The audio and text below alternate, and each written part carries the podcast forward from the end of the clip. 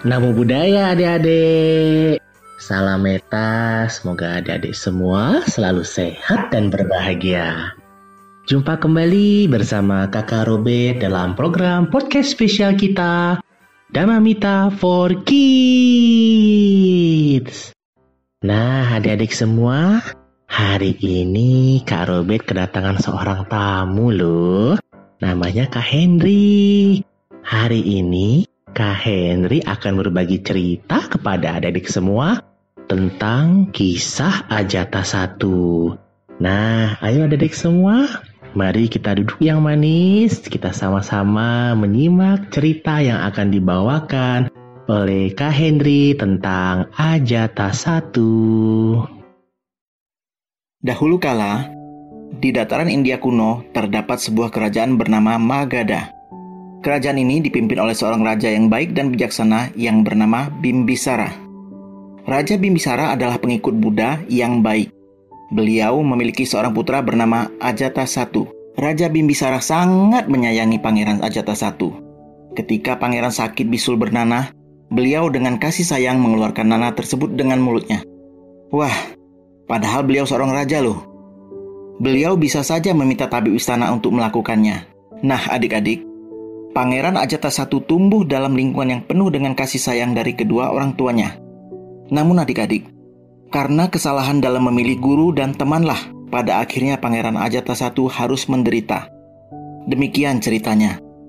Dewa Data adalah saudara dan juga murid dari Buddha. Ia baru saja selesai berlatih meditasi yang memberinya kemampuan yang hebat. Ia dapat menunjukkan berbagai keajaiban. Tapi sayang adik-adik, Dewa data ini memiliki pikiran yang dipenuhi keserakahan. Ia kemudian berpikir, siapa ya yang paling berkuasa di daerah ini yang dapat aku jadikan pengikut? Dan kemudian pikirannya tertuju pada Pangeran Ajata I yang masih belia. Ini adalah pewaris kerajaan Magadha. Ia akan menjadi pengikutku yang setia.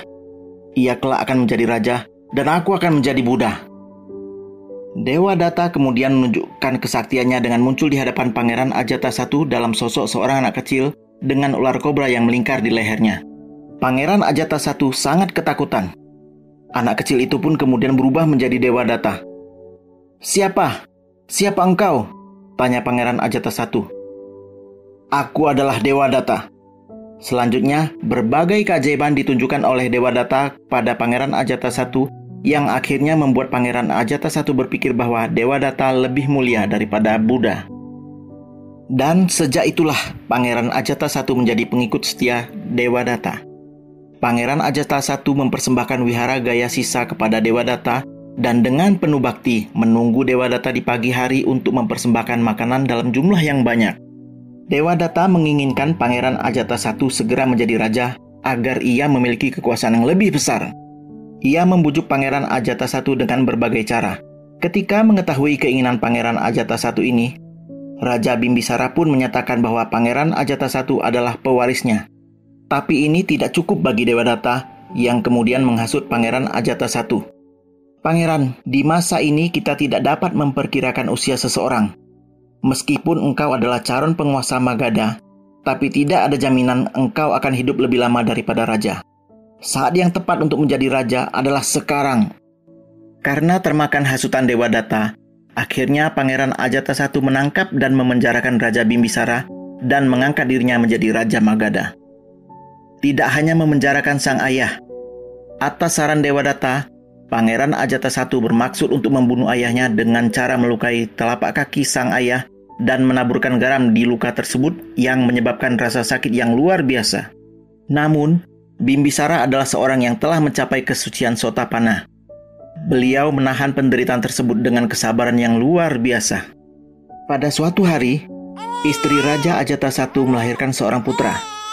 Ketika berita tentang kelahiran tersebut sampai pada Raja Ajata I, ia merasakan kegembiraan dan kebahagiaan yang luar biasa hingga bulu kuduknya berdiri dan air matanya mengalir.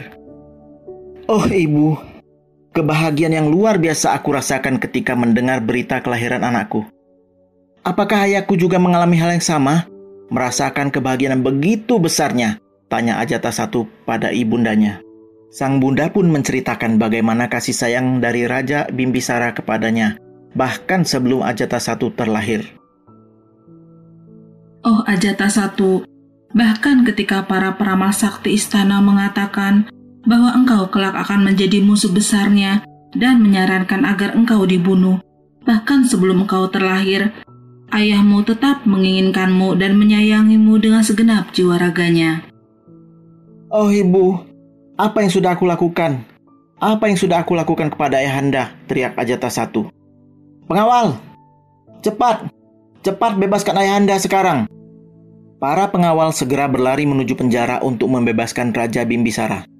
Namun sayang adik-adik, pada saat itu Raja Bimbisara telah meninggal. Raja Ajata I menangis dalam penyesalan yang luar biasa.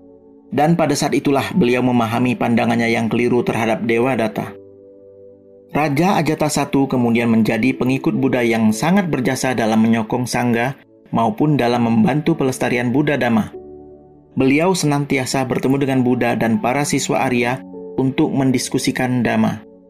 Beliaulah yang menyokong terlaksananya sidang sangga pertama sejak wafatnya Buddha Gotama. Di sidang sangga pertama itulah Suta dan Winaya dibacakan ulang secara penuh oleh para arahat untuk pertama kalinya. Sungguh besar jasa Pangeran Ajata I. Tapi sayang sekali, karena Raja Ajata I telah melakukan satu kesalahan yang paling besar dalam kehidupan tersebut, yaitu membunuh ayah, ia tidaklah mampu mengerti secara penuh dhamma yang diajarkan oleh Buddha, sehingga ia tidak mencapai tingkat kesucian. Nah, adik-adik semua, demikianlah tadi kisah tentang Ajata satu yang dibawakan oleh Kak Hendri. Adik-adik semua, ingat ya, berhati-hatilah dalam memilih teman. Hmm, pilihlah teman yang baik teman yang selalu bisa mendukung kita untuk terus berbuat baik dan menganjurkan adik-adik semua untuk menjauhi hal-hal yang jelek.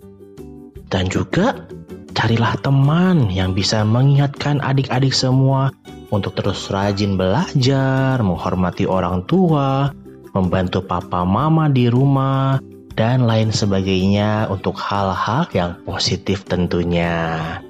Nah, adik-adik semua, sampai di sini dulu kisah dan meminta for kids pada minggu ini. Kita akan bertemu kembali dalam kisah-kisah lainnya. Jadi, tetap setia ya di channel kesayangan kita, Damamita for Kids. Bye-bye adik-adik semua.